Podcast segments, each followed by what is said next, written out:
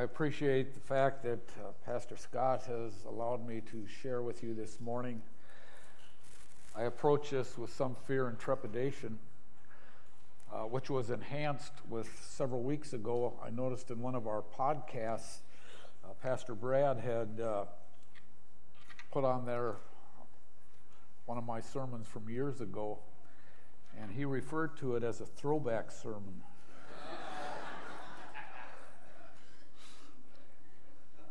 I've been doing a little fishing here recently, and what I've come to understand is that when a fish doesn't meet minimum standards,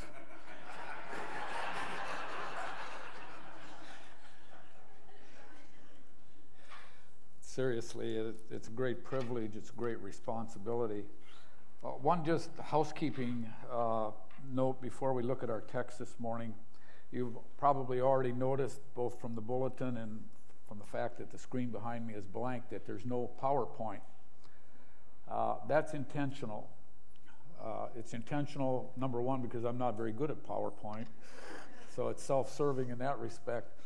But I want to share with you something that I have found over a period of years now to be extremely beneficial, and that is simply to take notes in the margin of my Bible.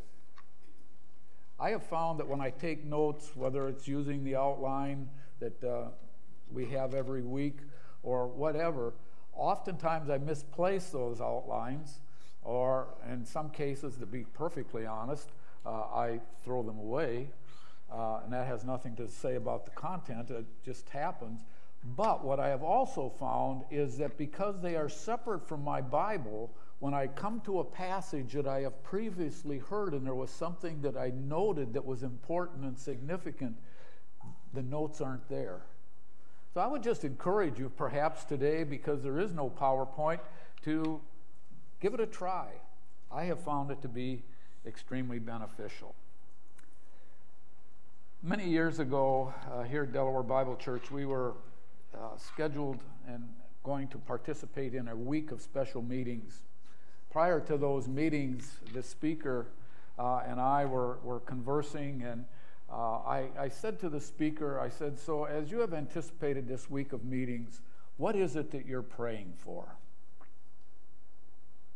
There was a poignant pause in his response, a pause that alerted me to the fact that what he was about to share was not just some trite, flippant answer but something that was deep in his heart. And he said to me, I am praying for that which can only be explained in our lives by that which is supernatural.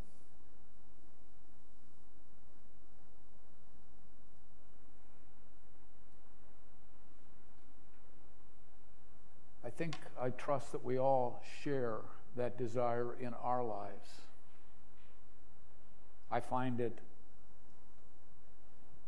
convicting by the scarcity of it in my own. But you may be asking in our text this morning is Acts chapter 8, and if you've not already turned there, I would encourage you to do so. You may be asking, so what does that have to do with the text? What we find in Acts chapter 8 and elsewhere in the scriptures, which we're going to look at just briefly also, is this truth. There is a direct tie between the unexplainable, extraordinary, supernatural difference in our lives and the effectiveness of our witness and our influence. Let me repeat that. There is a direct tie between the unexplainable, extraordinary, supernatural difference in our lives and the effectiveness of our witness and our influence. Now, in Acts chapter 8, we are introduced to two individuals, Philip and Simon. We're only going to look at Philip this morning, and that's due to some time constraints and because there's more in Philip's life than even one message could accommodate. But before we do that, I want to verify this truth that our lives have a direct bearing on our effectiveness and our influence. Turn back, uh, we find this actually earlier in the book of Acts. Turn with me back to Acts chapter 2. As we come to the end of that second chapter, we are introduced to this phenomenal sharing amongst the believers. Uh, verse 45 they were selling their possessions and belongings, distributing the proceeds to all as any had need. And then it goes on in verse 47 they were praising God. And then we have this little phrase, and having favor with, and notice the word all the people. This was widespread, this favor the way that the people, the outsiders, the non believers were looking at these believers. And I ask myself, why would God include that little phrase? He's just told us about what they're doing. Then he seems to parenthetically add, and they were finding favor with all the people. And as I thought about that, I think the reason is this there's a cause and effect relationship that we are intended to capture. And the truth of that is found in the very next phrase. And the Lord added to their number day by day those who were being saved. What is the message that those verses give us? Because of how the believers were living, it resulted in people looking with favor upon them. And we can assume, although it's not stated here, uh, that they were sharing the gospel, otherwise, people wouldn't have been getting saved. But as a result of what they saw in the believer's life, the impact, the effectiveness of their message resulted in, on a regular basis, day after day, people were getting saved. We see that same truth in Acts chapter 5. There we have the account of Ananias and Sapphira and their demise. And as a result of that, uh, we, we read in the 13th verse of that fifth chapter none of the rest dared join with them. Well, I can understand that, and I think probably all of us can, can we not? But notice what it says after that. None of the rest dared join them, but the people held them in high esteem. How they lived caused non believers to look at them and say, Wow. The result of that, verse 14, and more than ever, which is an interesting phrase. How many people were saved with Peter's Pentecost sermon? 3,000. And here the scriptures tell us that even more than previously or more than ever, believers were added to the Lord, multitudes of both men and women. And again, the truth is verified. Because of the way that the believers were living, the people held them in high esteem. And the result of that was that people were getting saved. They had gained a hearing because of the way that they lived. With that background, let's look at Philip. What we see in both Philip and Simon is this same truth that they had gained a hearing and influence with the people.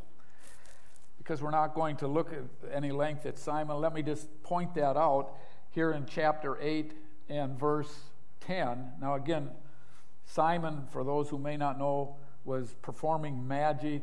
Uh, there's some indication that it dealt with the occult and, and, and all of that. And he was doing this uh, so that people would think he was great. But look at verse 10.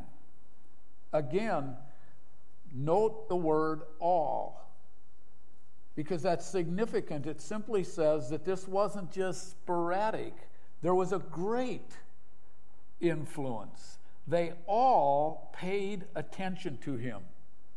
Now, we might dismiss that with saying, well, yeah, I would pay attention. I would, you know, if there was a great show in town, I'd love to go take it in. But in Philip's case, God tells us what he intended for that to mean when it says that they paid attention to him, because the same phrase is used of Philip.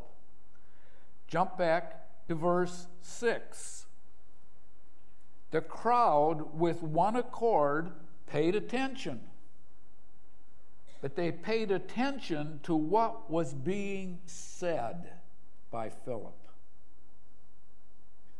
And so, both with Simon and with Philip, because of what they were doing, their actions created this platform by which people, all of the people, and I'm not saying that there were no exceptions, but it certainly implies that it was widespread, that it was the majority of people were intent on listening to what they had to say.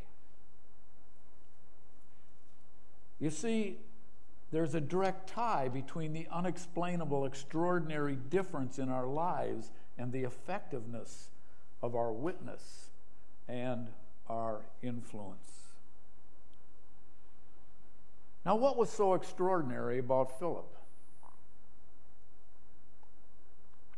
Well, earlier in this eighth chapter, we read that there arose on that day a great persecution. Pastor Scott last week shared with us that the word great is the word mega. It was huge, it was widespread, it was, it was significant. How great was this persecution? Well, in verse 3, we read that, Paul, that Saul was ravaging the church. When was the last time you used the word ravaging? My guess is you can't remember. Why? Because it's an intense word, is it not? It's an intense word that conveys that which is not pleasant. And this was going on. Saul was ravaging the church and he was entering house after house. It was widespread. And as a result of this intense persecution, Philip and many others were exiles. They were scattered. That concept is not foreign to us, but it's foreign in the sense that none of us have ever experienced it. And so it's much easier to think about it intellectually than it is to experience it. But it's incredibly hard.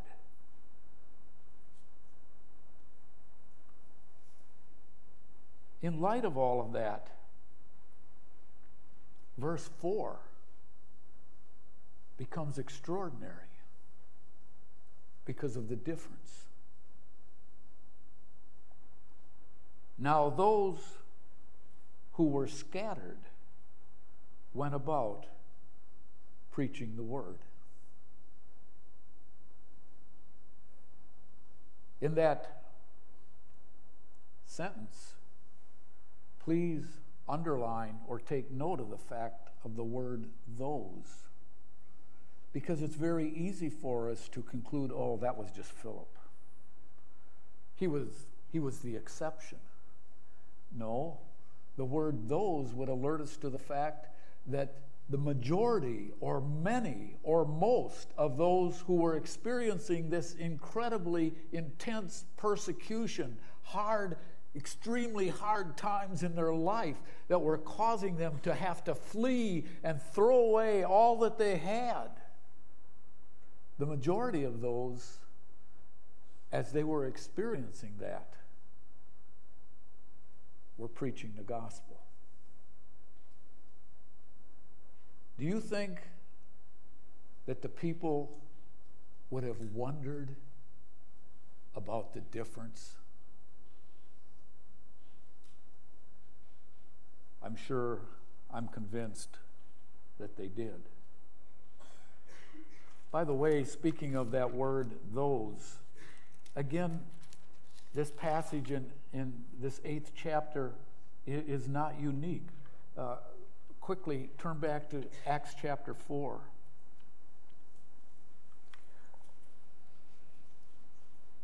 Peter and John have just been brought before the council and all of that. Look at verse 29. In light of that, when they got together with other believers, what did their conversation consist of? What were they most concerned about? Well, in verse 29, we read their prayer. And now, Lord, look upon their threats and grant to your servants what? To continue to speak your word with all boldness. We see the same thing in chapter 5. Here again, they've been called before the council. And in verse 40 of this fifth chapter, we read, And when they had called in the apostles, they beat them. Uh, that, that was not just a little tap on the bottom. Those men walked out of there with open wounds.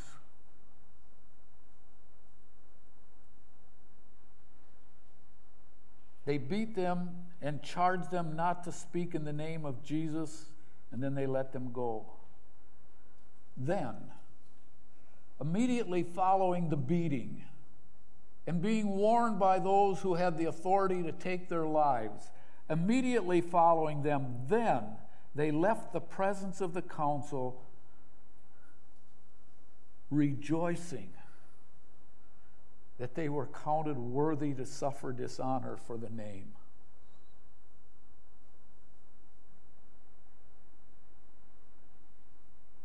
And every day in the temple and from house to house, they did not cease teaching and preaching that the Christ is Jesus.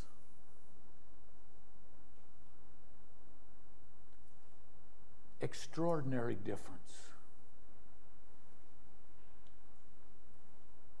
a difference that was sufficient that when people observed it in these believers' lives, the vast majority of believers, those, not just Philip, but what was characteristic of these believers is that even when they were beaten, even when they were threatened with death, rather than lament and get all tied up in themselves, they're going out rejoicing that they're considered worthy, and they continue to do the very thing that puts them in danger.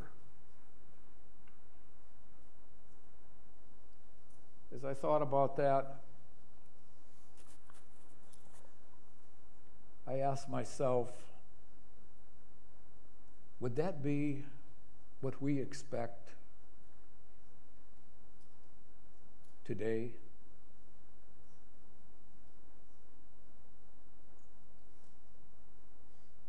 If in this last week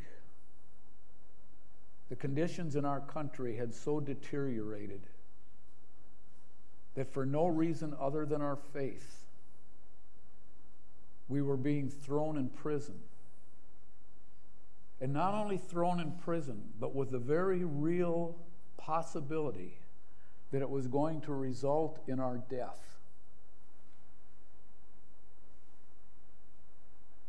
because it had just happened to Stephen. What would our focus be today as we gather together as a church? And I can, can conclude that what I would expect is we would be praying for the release, we would be praying for the well being of those who are in prison, and very little, if any, concern for evangelism.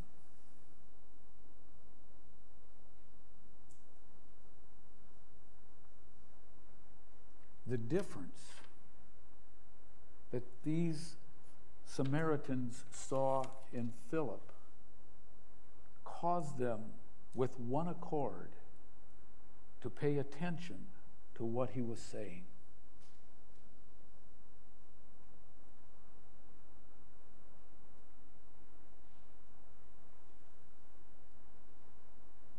Another unexplainable, extraordinary, supernatural difference that we see in Philip is the people to whom he ministered. Now, most of us here are somewhat familiar, very familiar, with the animosity that existed between the Jews and the Samaritans. There was an incredible prejudice, an incredible hatred to the place where Jews wouldn't even walk through the country. And that's why in John chapter 4, with the account of the Samaritan woman at the well, the disciples were, oh, But there's another passage of Scripture that I think is even more revealing and it's more convicting to me as I think about this difference that my life is to make. And that's found in Luke chapter 9 and verse 54. On that occasion, Jesus and his disciples were again passing through the land of Samaria. Jesus sent his disciples out to talk to the Samaritans to see if they could get some food and some lodging and some hospitality. The Samaritans, who hated the Jews just as much as the Jews hated them, said, There's no way. You're Jews. Remember John's response? Jesus, do you want us to call down fire on these despicable Samaritans? And Jesus rebuked them.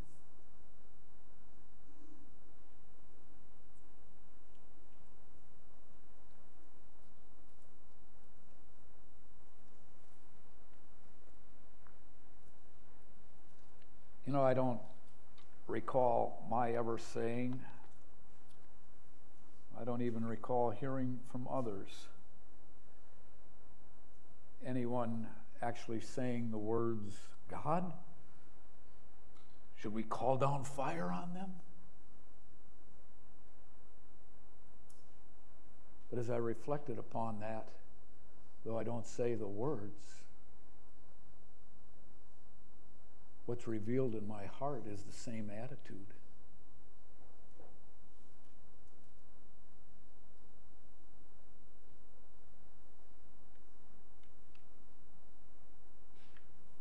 There are so many issues that are relevant in our society today.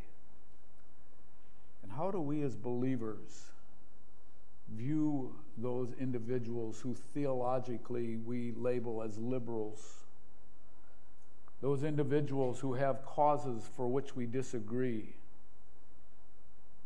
who have agendas with which we disagree, and perhaps even are wrong. And in most cases, I would admit that they are wrong.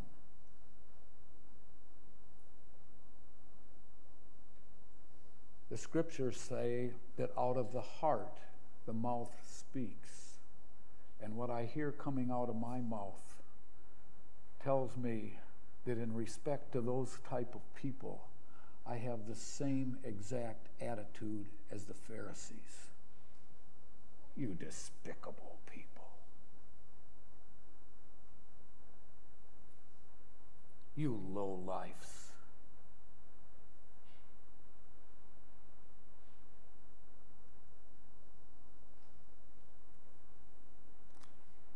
I might illustrate this just from my own life, and maybe that's the safest place to do it. in the neighborhood in which Marilyn and I live,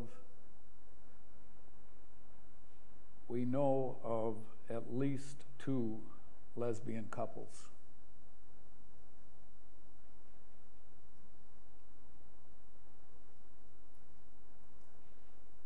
And when those lesbian couples had the audacity to desecrate our neighborhood by putting up their gay pride flags,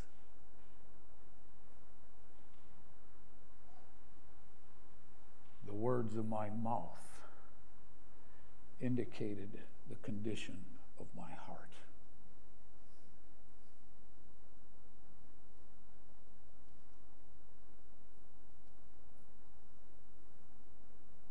And what's the difference?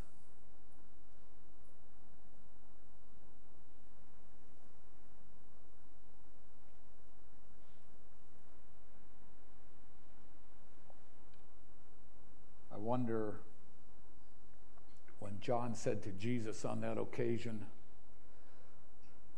the Samaritans, Lord, should we call down fire? I just wonder if there were any Samaritans who overheard that conversation. And if they did, how did that mar any possible influence that John might have on their lives and in their receptiveness to the gospel of Jesus Christ?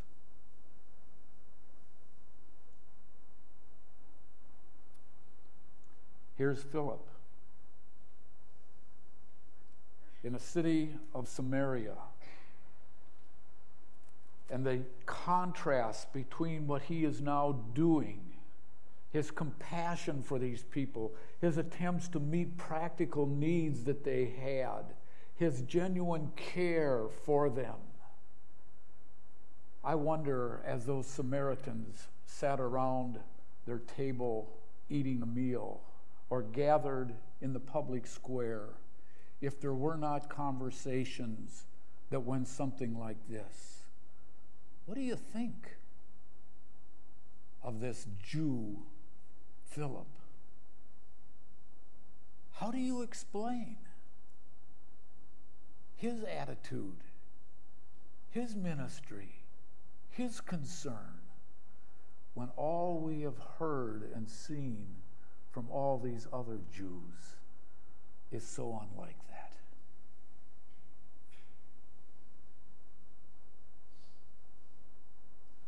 And the scriptures tell us that because of how he lived, they paid attention to what he said.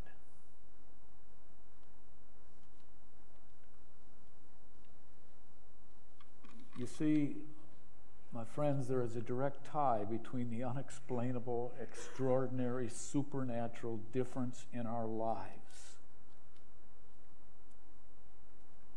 and the effectiveness of our witness and our influence.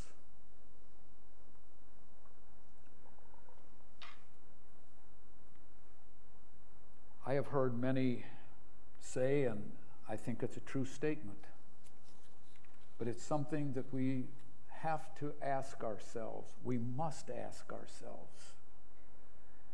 The statement is made that it seems that today the evangelical, the Bible teaching, the Bible believing church, Bible believing Christians have so little influence. That we're impacting our society. I hear statements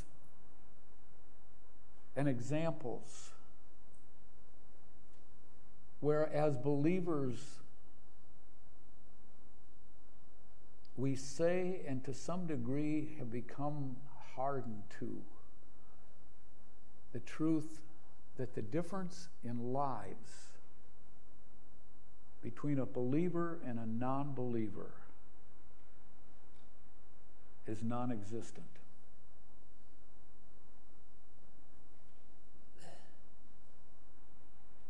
And, folks, it's not an easy question.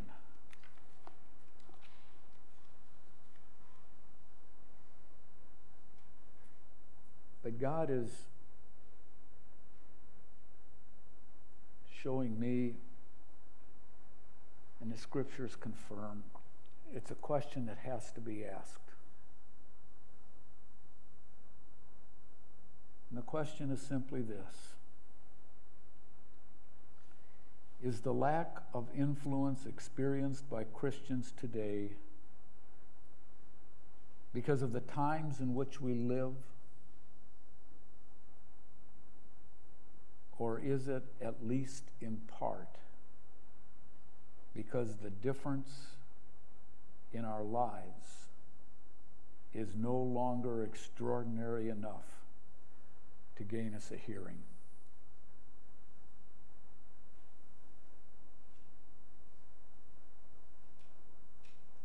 It's not an easy question to ask or to ponder. But we are left with a biblical record of the fact that fallen individuals just like us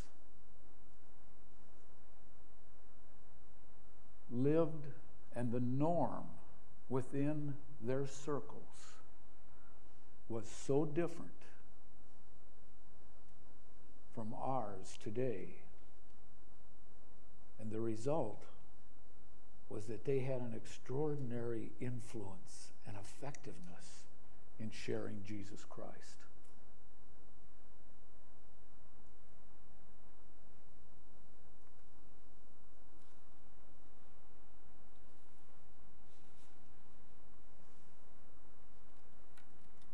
I want to make an application, but before I do that, I just want to quickly point out that this effectiveness is not limited to our witness, the sharing of the gospel.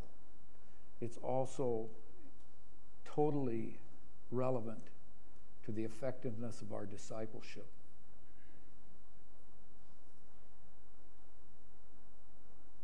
One of the things that uh,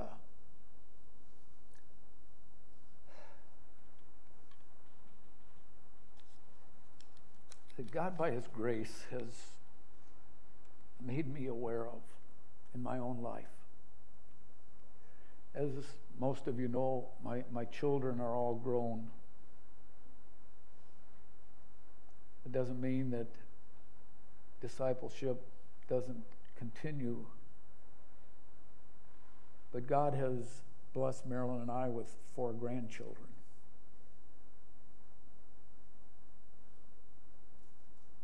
And I ask myself, Is there enough difference in the priorities, in the words that I say, in the attitudes that I express in my life that my adult children and my grandchildren look at me and say, Grandpa,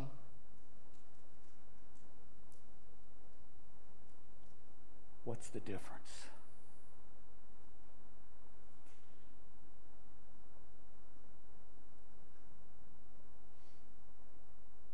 Why is your life, your attitudes toward others, the words that you say in respect to those who you disagree with, to those that you would consider your enemies? Why are they so different?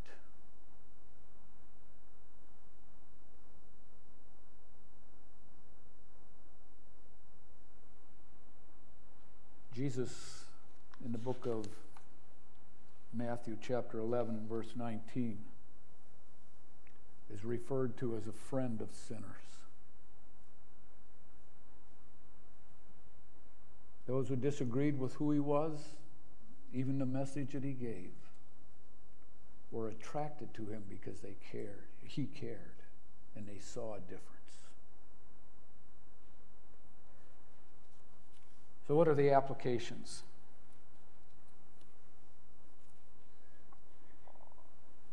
First, I want to, the first application I would make is one that is so very possible. and, and it's simply, it's a negative.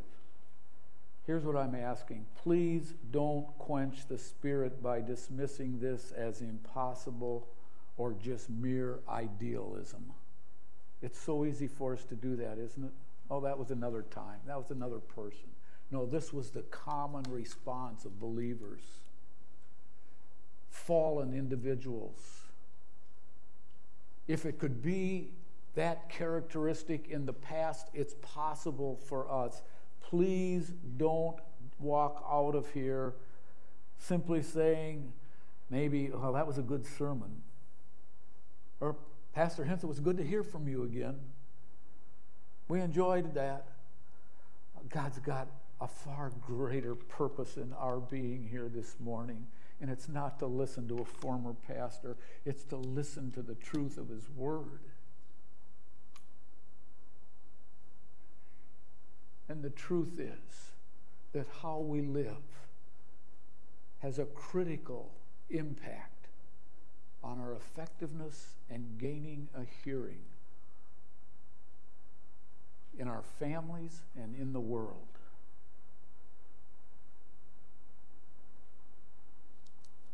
Second thing that I would encourage by way of application is prayer.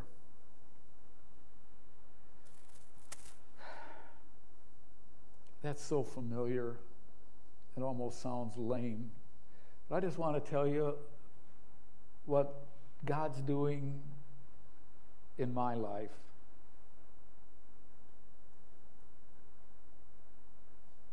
I am finding myself going before the Lord and saying, God, change my heart.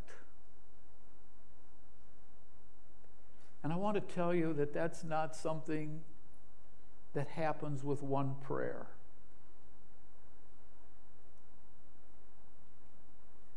I find that those old habits, that old nature, is so familiar that without even thinking, it manifests itself again and again and again.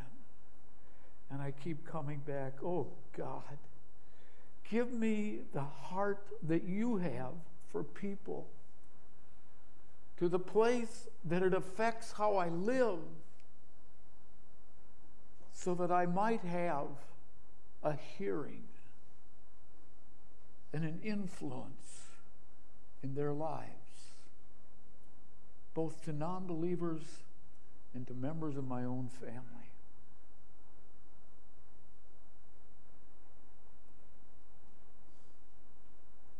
I have to say parenthetically that that kind of praying has made prayer a lot more meaningful to me than just saying the words.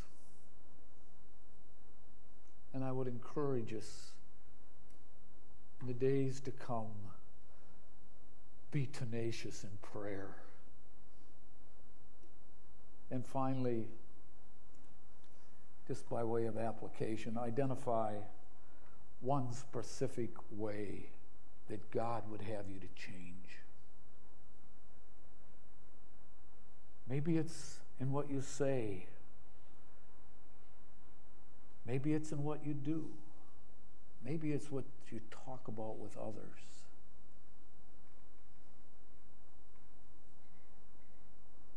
But identify a specific area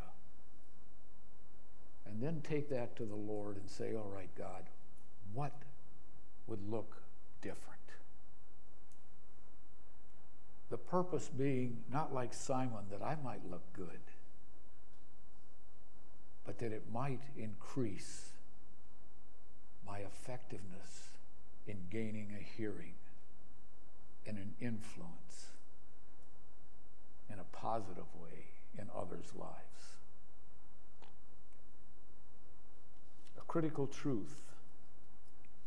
The church in the churches in the book of Revelation because our heart is deceitful, looked at themselves and they said, We have need of nothing.